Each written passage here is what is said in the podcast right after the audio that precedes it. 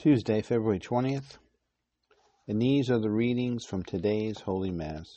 The first reading is a reading from the book of the prophet Isaiah, chapter 55, 10, verses 10 through 11.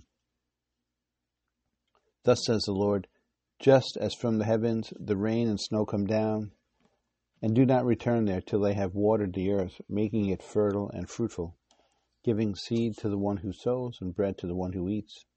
So shall my word be that goes forth from my mouth. It shall not return to me void, but shall do my will, achieving the end for which I sent it.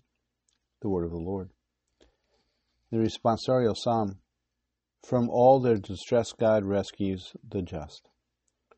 Glorify the Lord with me, let us together extol his name. I sought the Lord, and he answered me, and delivered me from all my fears. The response From all the distress, God rescues the just.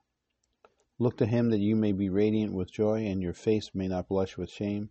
When the poor one called out, the Lord heard, and from all his distress he saved him. And the response From all their distress, God rescues the just. The Lord has eyes for the just and ears for their cry. The Lord confronts the evildoers to destroy the remembrance of them from the earth. And the response, from all their distress, God rescues the just. When the just cry out, the Lord hears them. From all their distress, he rescues them.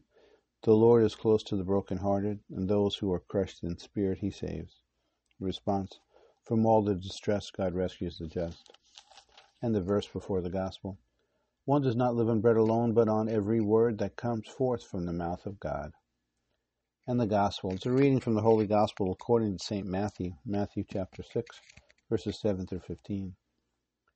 Jesus said to his disciples, In praying, do not babble like the pagans who think that they will be heard because of their many words. Do not be like them. Your Father knows what you need before you ask Him. This is how you are to pray. Our Father who art in heaven, hallowed be thy name.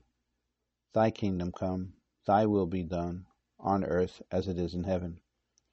Give us this day our daily bread, and forgive us our trespasses, as we forgive those who trespass against us. And lead us not into temptation, but deliver us from evil. If you forgive men their transgressions, your heavenly Father will forgive you. But if you do not forgive men, neither will your Father forgive your transgressions. The Gospel of the Lord. Praise to you, Lord Jesus Christ.